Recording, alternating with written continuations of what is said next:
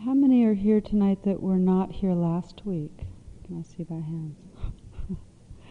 okay, welcome to you.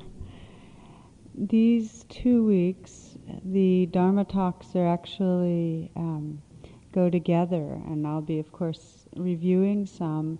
But the topic or theme that we've been exploring is what's called wise aspiration. And it goes to that basic question of what do you really want?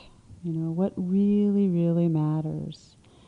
Um, there is something called the Bodhisattva vow or the vow of awakening. And really, it's been found that a universal is that we all deep down want to be fully who we can be alive, awake,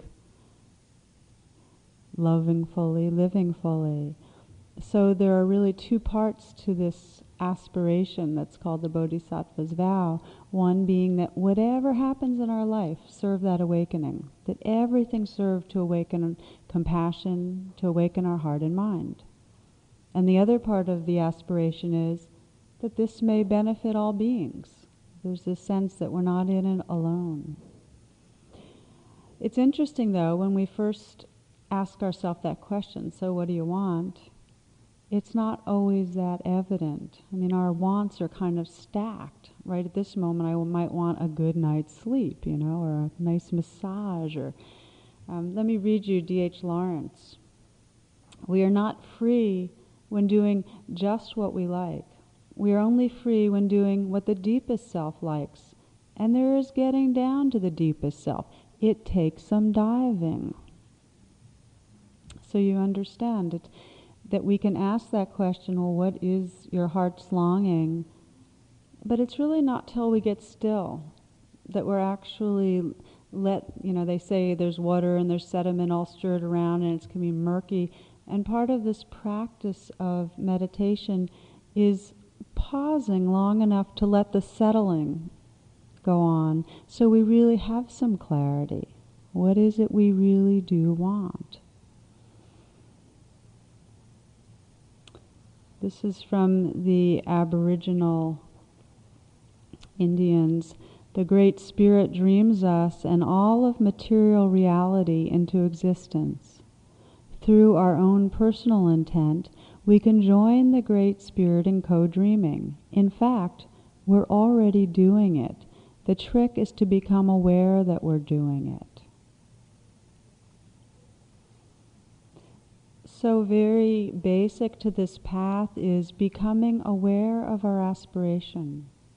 And what we find is the more we touch moments of freedom, I mean, the more we sit and get a little quiet and sense that who we are is bigger than this kind of self organized around it wants, its wants and needs. We begin to touch into a sense of being connected with each other and an openness and an open heartedness. As we do that, the longing to live that fully becomes more strong. And as we become aware of that longing, we actually then connect more deeply with what's true. So there's a kind of circularity in the process. So, as I've mentioned, there is both a receptive and an active kind of facet to the aspiration of the path. Receptive, may whatever arises really touch this heart and mind that the most difficult parts of our life be recognized as part of the path and as central to the path, as the grounds of Bodhi, of awakening, the messy stuff, the disappointments. The parts of our life that we wish we could get rid of so that we could then sit and be spiritual are the very places where we can actually learn more fully who we are and how to be free. That's the receptive part. And then the active part. Really offering our care, our love. Now, a lot of meditation practice is learning this quality of receptivity, of not fighting. And we spend most of the time when we talk about our training and awareness, how do we stay here? How do we not react? How do we be with difficult emotions and difficult sensations and actually welcome the guest? You know, how do we stop the war? That is a lot of what our training's about. Learning to concentrate some, to bring the breath, bring our mind back to the breath or to the body so that we can be here for life, receptive. Learning to open the awareness mindfully, notice what's arising so we can be here for life. That's a large piece of our training, non reaction. And then there's this inevitable question that comes up, and many of you have voiced it, which is well, okay, if we're always being so receptive and accepting and so on, how do we act against injustice? I mean, what do we do about the terrible and awful things going on on this earth? And when is it right to even have personally have boundaries? You know, those questions come up. So one of the big kind of explorations on this path is how do we learn the art of responding, not reacting? for many of us, our learning comes when we watch some of the beings that are walking the earth now or recently that seem to embody it. The Dalai Lama and Thich Nhat Hanh, Nelson Mandela. You know, beings that have themselves directly experienced the unfairness of life, physically, mentally, been put in jail, taken their homelands away from them, the whole, you know, just the worst stuff that can happen. And rather than reacting from hatred, have in a very, very balanced way open to the experience and responded with wisdom and with love and with courage and with creativity and in ways that are actually effective and can bring transformation, not another cycle of reactivity. There's a great classic saying from the Buddhist scriptures hatred never ceases by hatred, but by love alone is healed. So, in this first part of the Bodhisattva vow, there's a commitment to training and practicing in a way that we learn not to react. That we walk on this earth and not constantly be flinching and flailing out and be in reactive mode. Rather, to breathe in, to accept this moment, and connect with our breath and our heart and our life. This gives the grounds for the second part of the Bodhisattva vow that we breathe in and touch this moment. We breathe out, may we be of benefit. Now take a moment, if you will, and just reflect on this part of the vow. Just try it on. May this life be of benefit. May this life be of benefit. Repeating it to yourself and letting it drop into your awareness and your body and your heart in a genuine way.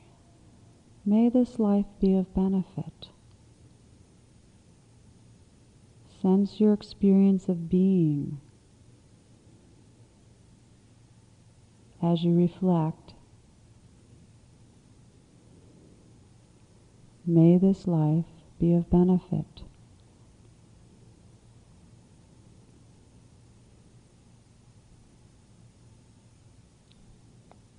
So tonight we'll be reflecting together in different ways on how this can be real not a idealistic kind of plan, not taking on yet another role to feel good about ourselves. There's a problem if we explore the bodhisattva vow, but we sense that this is a small self that's working against terrible odds to liberate all beings. There's a problem with that. There's a problem if we even conceive of it like, well, I'm spiritually gifted and well endowed, so I'll nobly sacrifice for the benefit of all being, you know, you feel the grandiosity of it, right? A problem just reinforces a, you know, a bloated out sense of self. Chogyam Trungpa called it spiritual materialism, and it's not the spirit of this vow.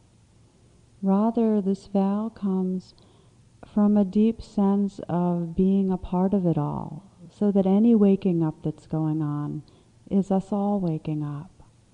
It's kind of like the sense of ice cubes melting that when, when we start melting, it helps other beings melt, but we're all just made of water and we're all melting together. Let me read you Alice Walker. This is from The Color Purple. She writes, One day when I was sitting quiet and feeling like a motherless child, which I was, it came to me. That feeling of being part of everything, not separate at all. I knew that if I cut a tree, my arm would bleed. And I laughed and I cried and I run all around the house. I just knew what it was. In fact, when it happens, you can't miss it.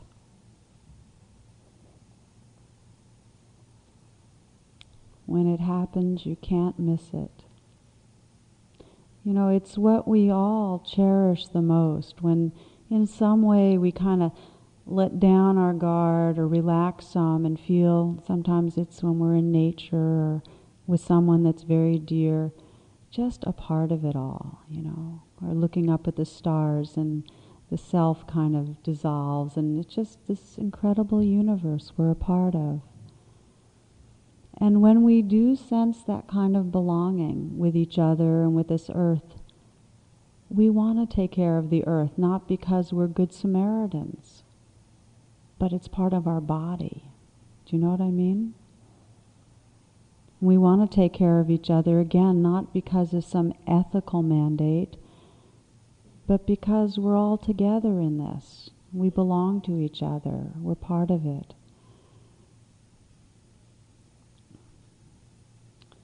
So the sad thing, and it is sad for all of us, is how much we find ourselves restuck in a sense of separation that feels really real. That we have to defend ourselves, that we have to enlarge our sense of who we are, that we have to present ourselves to each other, that we have to cover up things. It's sad because that natural connectedness and the giving that comes out of it gets kind of covered or blanketed with this contraction and, and we feel imprisoned by it and yet it seems very real. This is Rumi. This is how a human being can change. There is a little worm addicted to eating grape leaves. Suddenly he wakes up call it grace, whatever, something wakes him. And he's no longer a little worm. He's the entire vineyard and the orchard too, the fruit, the trunks, a growing wisdom and joy that doesn't need to devour. Rather free to serve and share and live and love.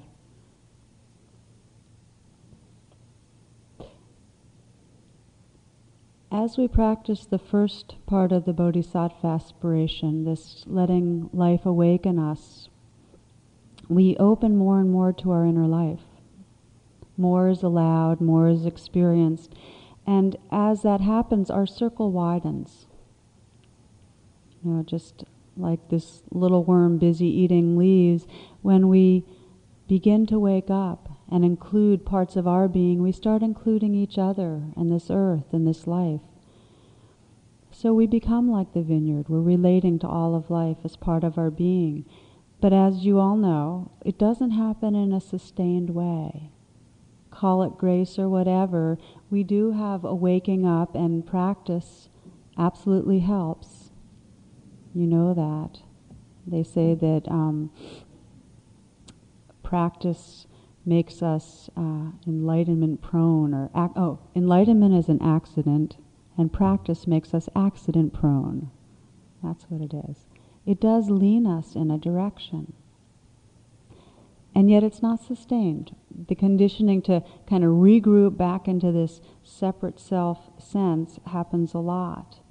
So one of the beginning ways that we sense the possibility of opening our circle this natural sense of wanting to be of benefit because we belong happens when we start seeing how many people we don't include in our circle. We start recognizing how much we've created a self and other. We have a very small number of people we affiliate with my sisters and brothers on the path, or my family, or whatever, or my team. And I, and I mean that. We, we can really affiliate with the hero in a movie or in a book and cry and be a part of that experience. And we feel very affiliated to certain teams. It's an amazing phenomenon. I just read this. The average percentage points by which a male sports fan's testosterone level rises when his team wins 20 percentage points. the average points by which it falls 20 percentage points when they lose. Think of it. This is body chemistry. Mean, this is affiliation in a very biochemical way. So what we find is we have these areas that it's very compelling where we feel mine, ours, we, and then we have huge, huge zones which are considered as other that maybe cognitively think of, oh, this is humanity and we're all together, but it's not in our heart when we look honestly. There's all sorts of people that, because of whether their race or their sex or their socioeconomic status or whatever, we either consider above or below, are just not relatable to, just different from us.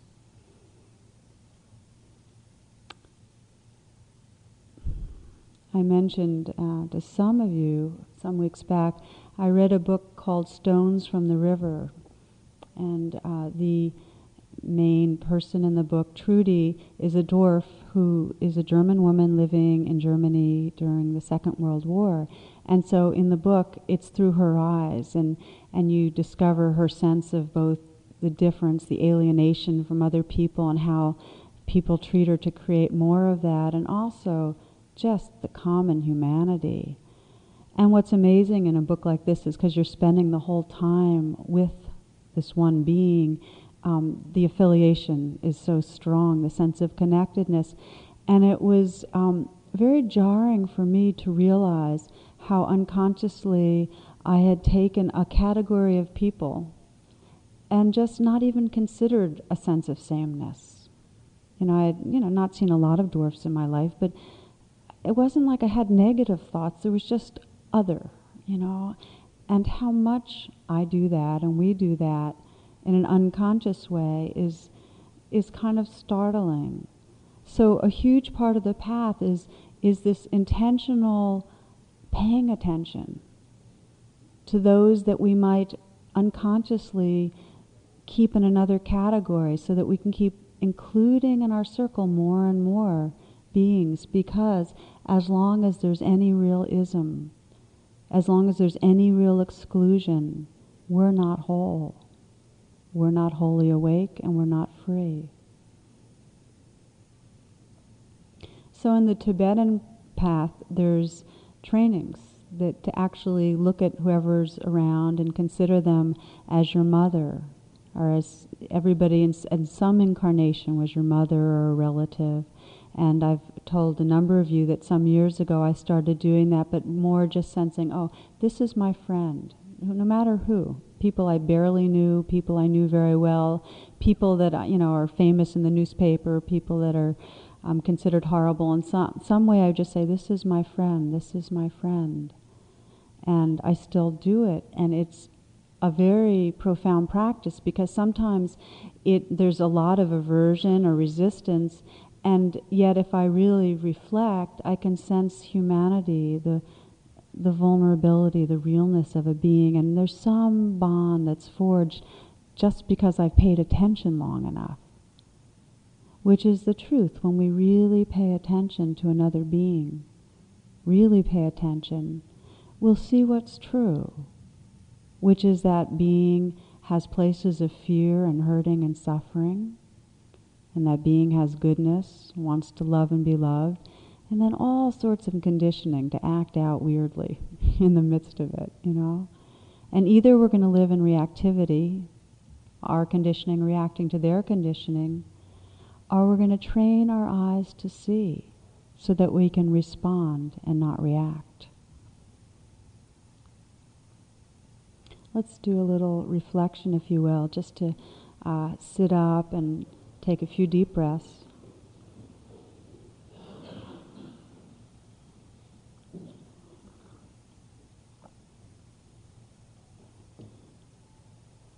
And to consider today and if you didn't see many people or talk to many people today, the last few days, who you've talked with, who you've seen, who you've been with.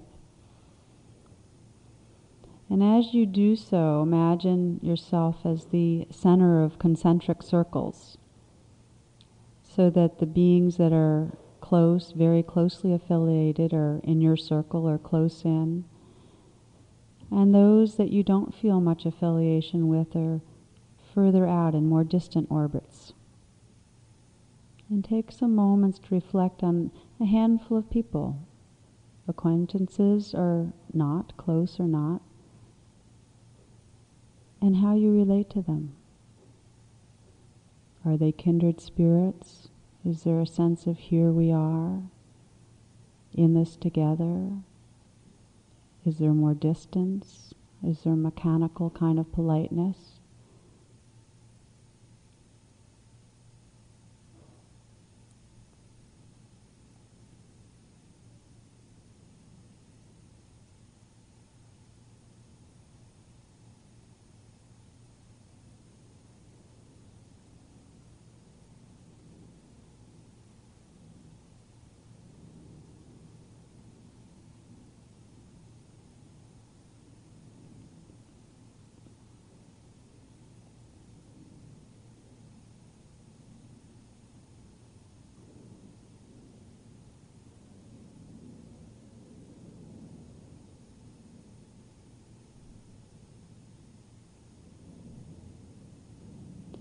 This is a reflection you can continue on your own, but for now, choose someone who you might sense is in a orbit that's not so close in, that's that you don't relate to naturally in a close way. That you feel a difference, some it's in some way an alien or an, an other, maybe boring, maybe just not your type. And let your attention rest on this person for a bit. Even if you don't know much about this person, take a moment to sense their presence.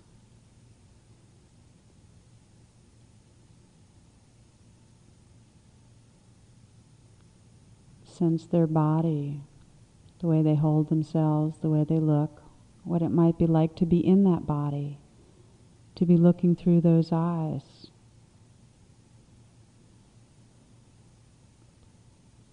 Just imagine and sense what the vulnerability is that this being's fears, unmet longings, embarrassments, hurts. Try to imagine and sense just by paying attention to what might be.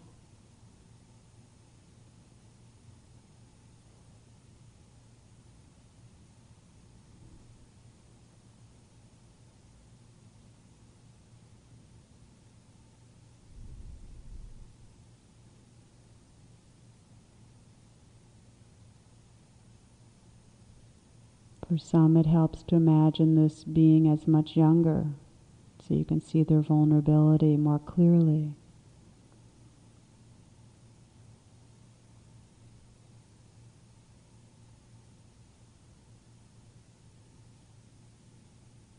And then sensing also this being's natural goodness.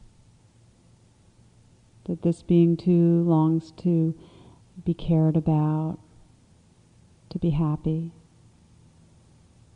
What can you appreciate?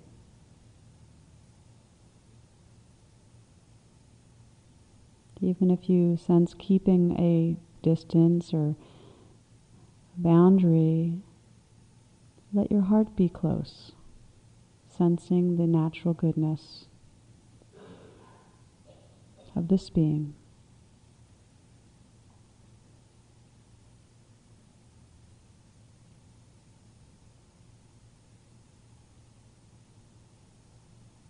Giving the gift of your attention and seeing what opens.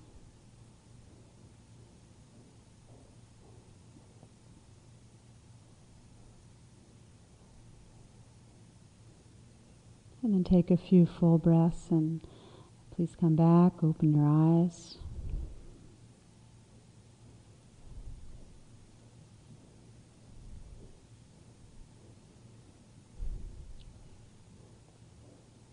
Okay, would anyone like to share what you noticed, what was challenging, what was helpful?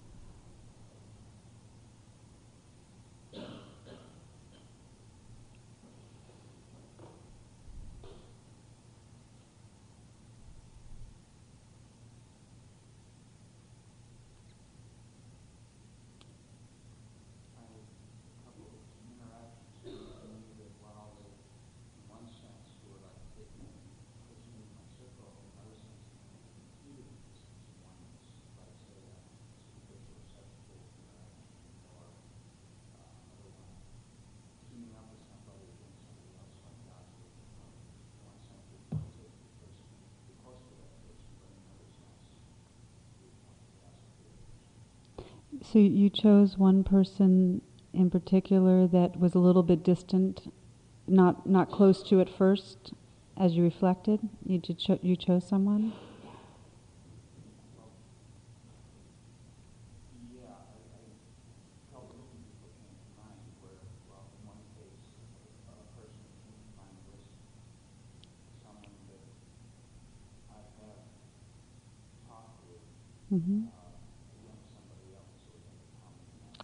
Okay, so you chose someone where you had a bond, but it wasn't necessarily a real healthy bond, right? Ah, so this is interesting. One way of, if you're sensing these circles, what is really what draws us together, and does it draw us together in a deep way, or in a way that's, you know, there's an attempt to connect, but it's kind of on real fragile grounds, not so healthy. And that's a good observation to, if there's not an answer as much as to keep exploring and ask yourself the question, what would bring this to a more healthy or satisfying level, or if it matters to you, you know, what you might do in that direction. So thank you. Anything else? Anyone else notice?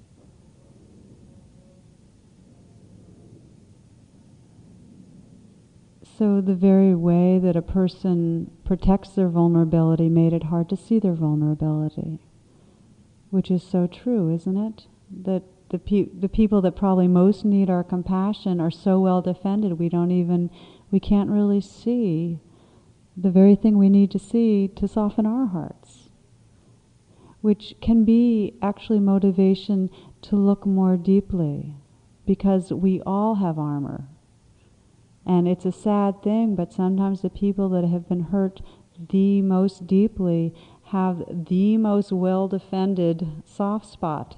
And yet, that's the place that where our training can actually be very transforming. So it's really a good thing that you notice that, just how hard that is. Yeah.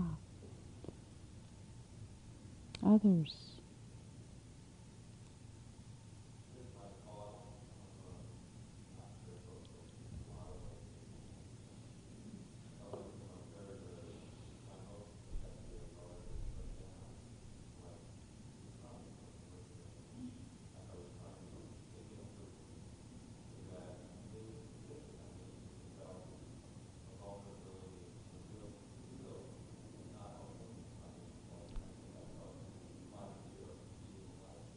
Hmm.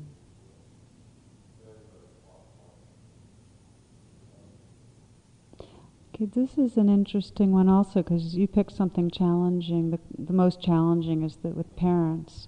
Um, that to begin to sense if you went inside that person, their vulnerability, and if it if in sensing that it triggers off your fear of being like them, that can make it like, ooh, I don't want to feel that. I don't want to go near that. And so that's another thing that's really very, very profound to look at. How much we push away people because their vulnerability makes us uncomfortable. That in some way it's either going to snag us in, or we're going to be like that, or we already are like that. Thank you for sharing that. Yeah.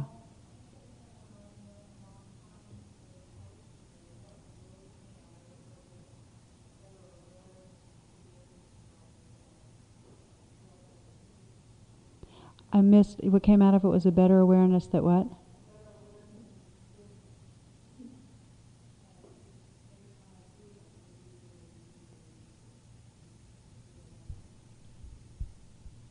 Could you hear Phyllis?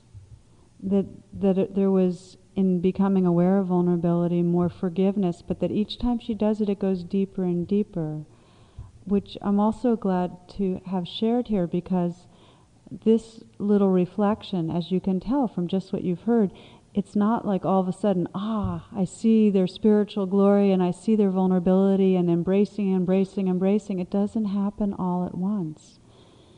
More, what we start sensing is the different layers of what's difficult and how hard it is to really look and see and open, which is fine, to be quite compassionate and patient about that. The beauty of the process is that the very act of beginning to pay attention starts melting the ice. It starts exposing our own fears and it starts getting us closer and closer to the place where we can really open to each other in a true way. This is a story from the Special Olympics called Who Won?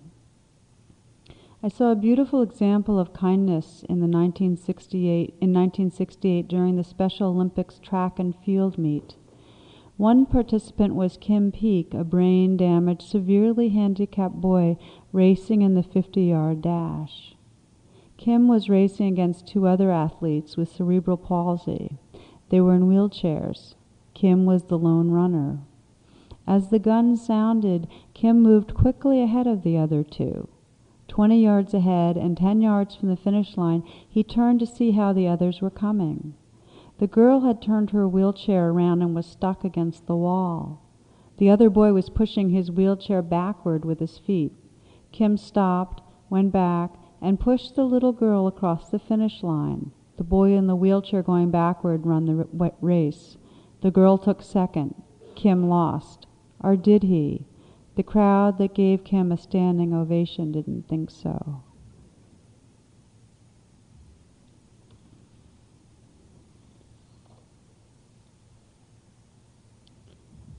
When it becomes really clear to us that everyone is struggling hard, that everyone's having a hard time, it becomes natural to be kind the illusion we're in is that some people are just plain mean, that people are just out to get us, that we're too fragile and can't handle giving some. So part of our path and our training is both to look and see what's truly there in others and to simply practice giving as much as we can. That doesn't mean giving unwisely. There's something called idiot compassion, which is the enabler's compassion. You know, we're just kind of handouts. This isn't about that. This is about giving the benefit of the doubt that someone deep down wants to love and be loved, giving kind words, giving care in the best way that we can. The Pali word for this this kind of generosity of the heart is dana. You've heard the word in here, and specifically to do with donations in class, but it's got a much broader kind of meaning. In fact, the Buddha, after his enlightenment experience, one of the very first teachings he gave on how to live in a way that will help to wake us up to who we are, talked about dana, about this practice of generosity that we look and see what beings need and who they are, and that our natural response is giving. And it's not the ethic of just being nice and giving money or something, rather, it's a real giving of the heart because we care, a giving of ourselves. There's a saying that if you stop to be kind, you must swerve often from your path. And in this, the word path really means our conditioning. That we're all on this kind of track, and we can see it day in and day out, that we're kind of rushing to the finish line and trying to get things done and very concerned about me. Our world is very absorbed with ourself, and this is the path or track we're on.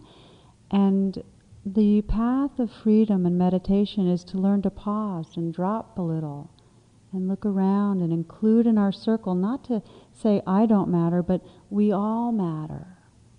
And to bring that the quality of tenderness and concern and giving to all beings.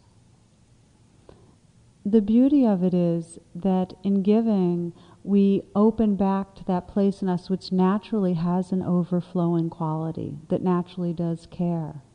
Even when we give and we're not feeling it at the moment, the giving can reconnect us. It's a very profound practice.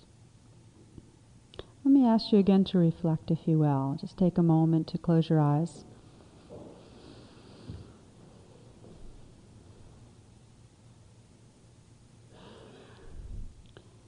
And this time to reflect on an instance of generosity.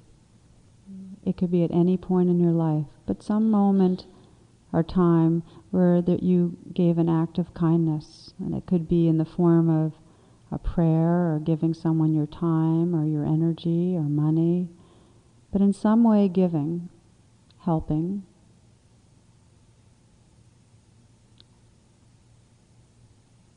And just review and reflect on that event.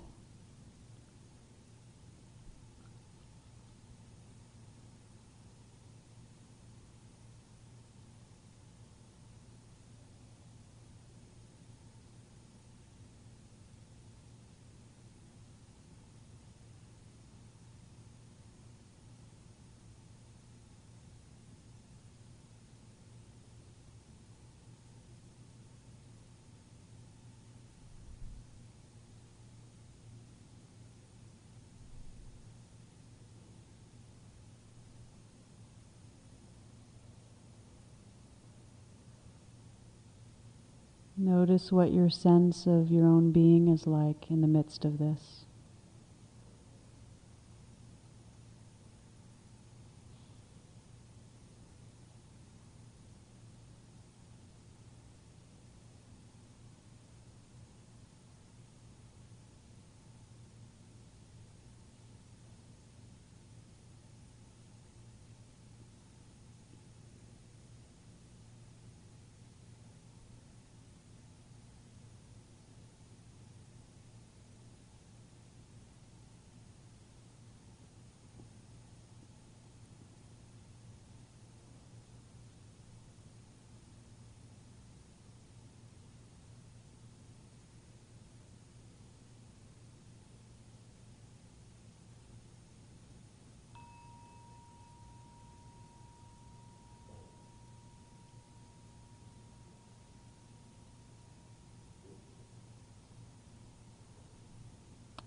Okay.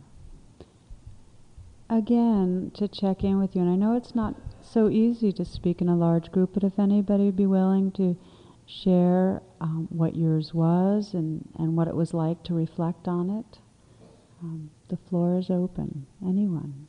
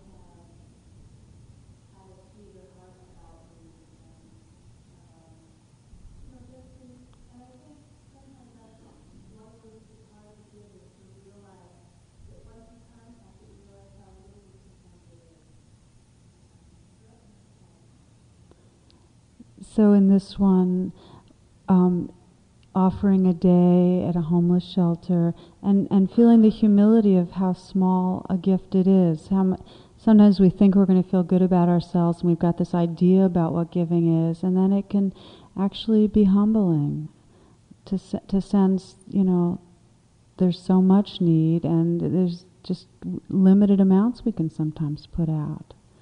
That's very real. Thank you.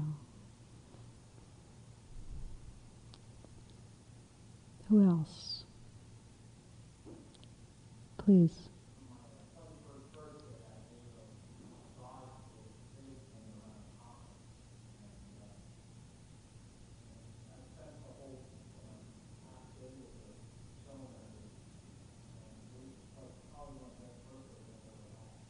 Hmm.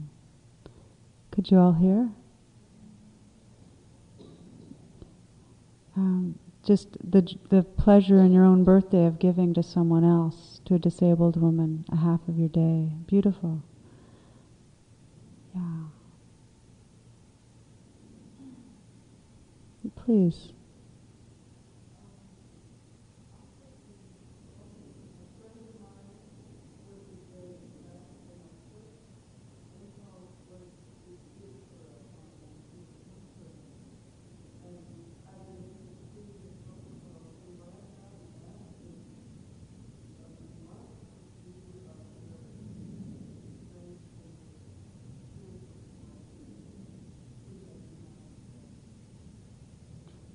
So, in this giving to someone who's depressed, but finding in that process, discovering their strength.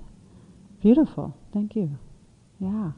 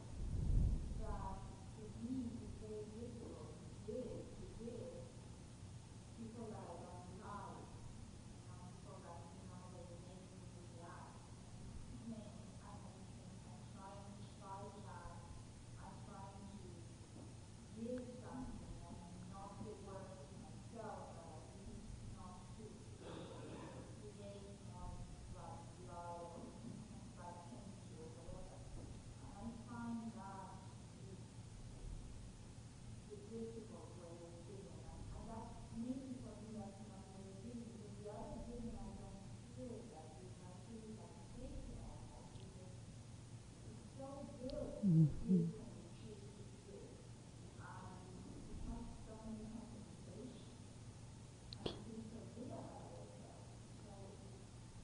Yeah.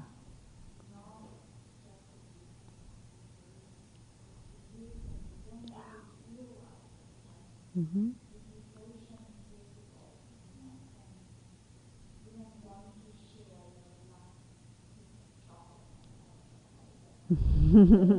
it's relevant to a lot of people.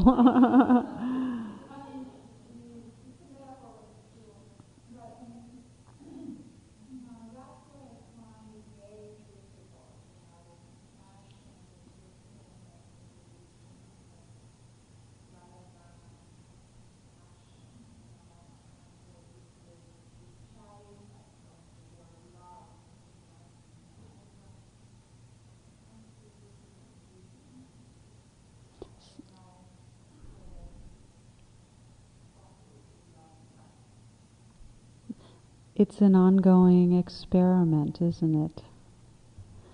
So, this is on the nourishing, wonderful quality of giving when it comes in an organic, natural way, and how difficult it is if there's a part of us that's reacting.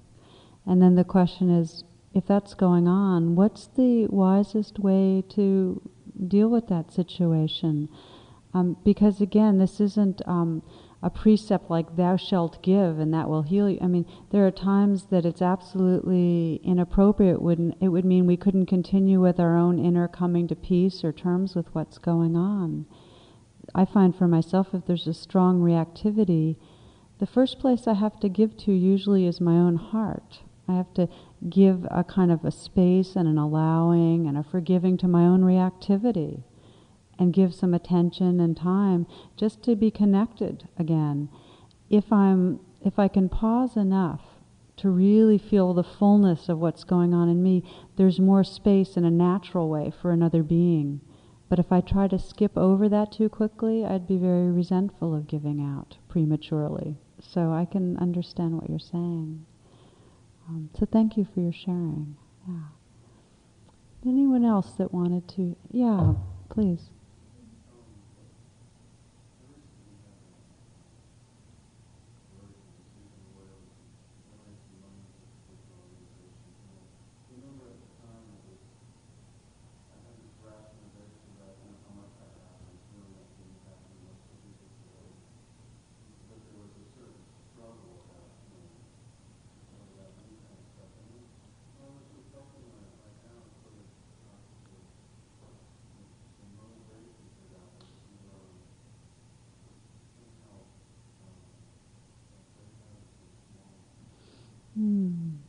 So discovering when it, this is about giving money to organizations, that the deepest motivation was really to be free, to break out of a smallness and let go some, which is, in that way, it makes the dana or the generosity a very um, healing practice. Yeah, thank you. Yeah.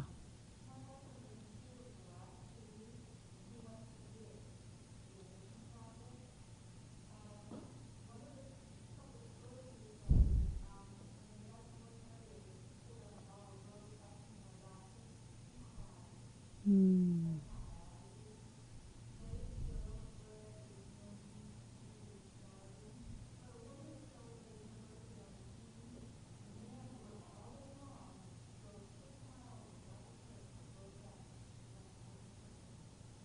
Hmm. Put your hand up if you did not hear that. Oh, there were a few. Her husband went to Cuba Mm, to help down there, and they were, you know, very incredibly dire circumstances, short of medicine, no, not even a loaf of bread sometimes. But it was one woman's birthday, and one man drove the whole day and went to all sorts of extremes so that she could have a birthday cake on her birthday. Rode a bicycle, six miles. Thank you. Beautiful we could go on. I'd, you know, in a way, it'd be lovely to spend the evening, just spend some more time on these because, you know, the Buddha described a very wholesome kind of pride. And this is the the pride that comes from that nourishing feeling when we're in that flow of giving and receiving and giving and receiving. It's not a pride like, oh, I'm a great person, as much as just the happiness to be part of that flow. And with it comes a bit of humility, as Leslie described, that it's it's not a self and it's not we don't have unlimited capacities and to begin to see that and just accept the amount that's possible. Um, and with that comes some peace and some real happiness. Albert Schweitzer, the ones among you who will be really happy are those who have sought and found how to serve. So this, this generosity brings joy. And one of the things that I know happens when that question comes out, well, think about a time that you did something kind, is always a certain percentage of us are thinking, I can't. I, I didn't. Even if that looked kind, I, I know my motive for that one. And do you know what I mean? I mean, we do that. So if you were one of those people, that's a conditioning too, to kind of write off or discount. Because each of us has a heart that cares. And each of us at different times is either through our prayer or time or energy or a kind word reached out to others. Actually, many times. So, this practice of dana, of generosity, we do it when our heart is naturally overflowing. We do it when we can lean in that direction without violating ourselves in some way, as we just talked about. I was out at Spirit Rock at the retreat center there um, some weeks ago, and it's amazing because Spirit Rock is the creation that has come out of many, many people's generosity, both in money and as well as hard work. The pictures are there over there on the table. If you haven't seen it, it's a beautiful retreat center. And one of their in one of their fundraisings, they created what's called the Sangha of a Thousand Buddhas, and they asked. Uh, for a thousand people to each give a thousand dollars, and that was one of the big fundraisers. But they did many others where people could either give their work or their money or whatever, and out of it has come this center that now, over the years, thousands and thousands of people will be able to come and for fairly inexpensive rates uh, get these teachings that are so priceless. And this has been the tradition in Asia for thousands of years that um, that this generosity of both giving the teachings, the generosity of the culture or society that so appreciates them and then gives back in some way through work or through money is what has allowed um, it to continue. And so in the West, as I've mentioned a number of times here, the Buddhist teachers have wanted to continue with this particular expression of dana, of generosity, where um, we don't charge for classes for the most part. And when you come to retreats, the charge is just for oh, the room and the board. And again, it's in the same spirit that I'm talking tonight, that it becomes a practice that rather than, as in the West, turning this money exchange, which has so much like greed about, well, how much is being charged, or our fear or defensiveness, that even in our exchange of teaching and learning, we can practice this most basic kind of expression of the heart where we practice dana or generosity. And we'll be more and more as we go here in Washington, trying to, as we expand this local community, the Insight Meditation Community of Washington, um, it'll be on that same basis that out of a love or appreciation for teachings, for what we see as beautiful, we'll all be giving what we can in different ways to create whatever's possible, perhaps even um, something like a spirit rock, but in our own style. We'll see. I talk about the dana in a very specific way tonight because so often it's compartmentalized and we think of, well, there's the Dharma and the teachings and the practice, and then there's the Adana basket over there, or there's donations to IMCW. Um, and one of the beautiful things about Asia is it's all woven together so that it's part of the practice. So that when we, we give it, when we go to retreats and we actually meditate on giving dana at retreats, there's a real sense that that meditation is another part of the cultivation of a generous heart. And people sometimes say, well, how much is appropriate? You know, that came up at the retreat a lot.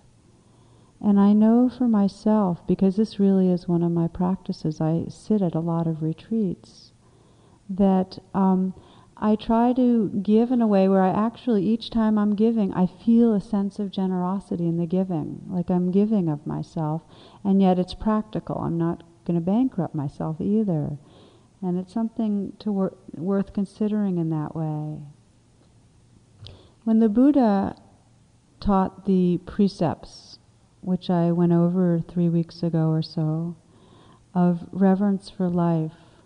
This heart of generosity is the grounds of it, this reverence for life, this being able to look and see what's beautiful and out of appreciation and care, giving of ourselves, giving of ourselves in our words and our actions with each other, with this earth. This is a quote I read a few weeks ago that I think is really wonderful in how we relate to it. Jack Kornfield writes that at first, these precepts, this reverence, this generosity is a practice. Then it becomes a necessity. And finally, it becomes a joy. And that is the experience of generosity, of care, of giving, of kind acts, that they actually end up being an absolute joy because they connect us with who we really are. That's the bottom line. It's who we are to be generous, to care, to respond kindly.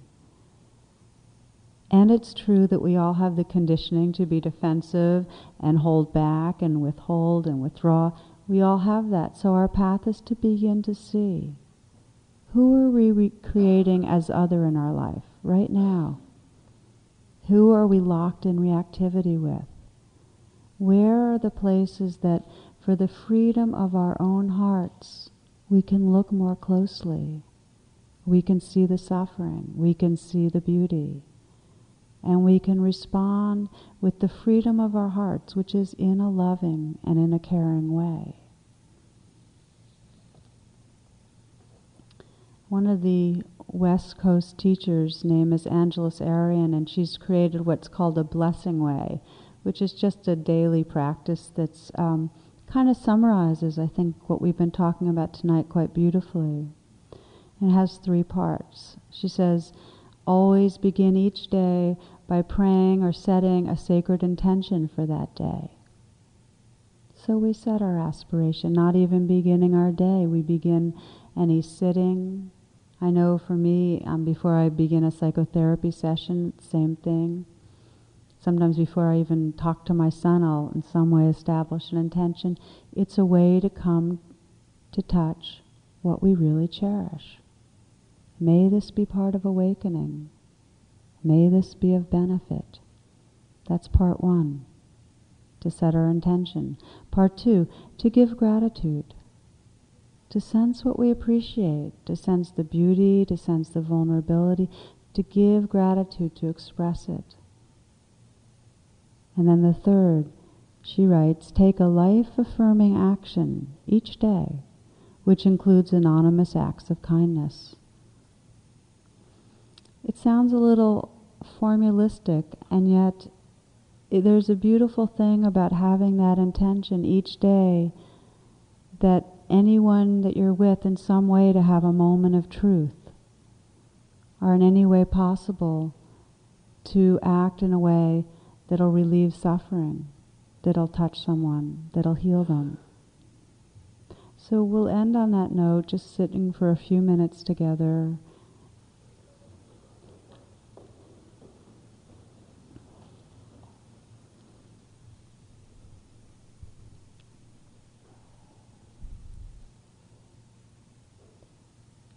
as you sit connecting with what's true for you in this moment. So that as you breathe in and as you sense some presence, you can let this be acknowledged, received, what's true right now. Breathing in and feeling your heart, your body, so that as you breathe out, you can respond with care offering space. Breathing in and feeling what's true. Could be tired, restless, happy, sad, spaced out, alert. Breathing out, offering your care, your gratitude, offering space to what is.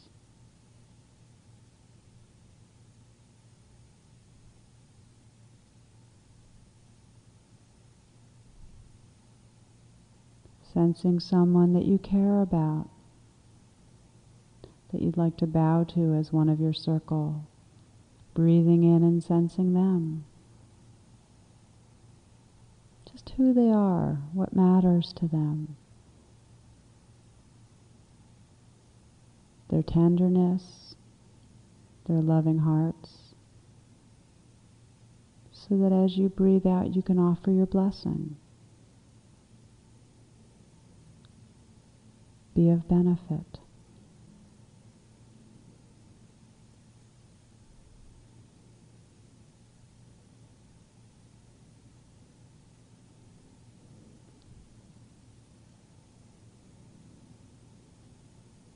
Taking some more moments to bring to mind whoever you'd like to include in your circle, in your awareness, bring attention to.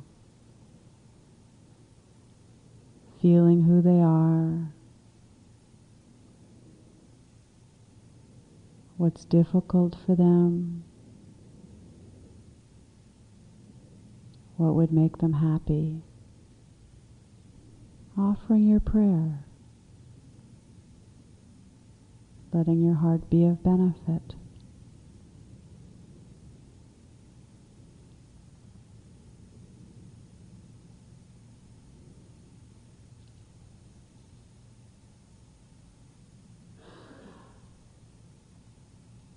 Rilke writes, I live my life in widening circles that reach out across the world.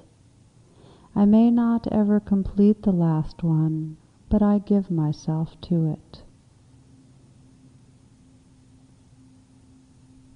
The mantra Ah, the mantra of heart and connectedness, we'll chant together until the bell rings, so that when you exhale and chant it, just when you finish, breathe in and begin chanting again. Please inhale deeply. Ah.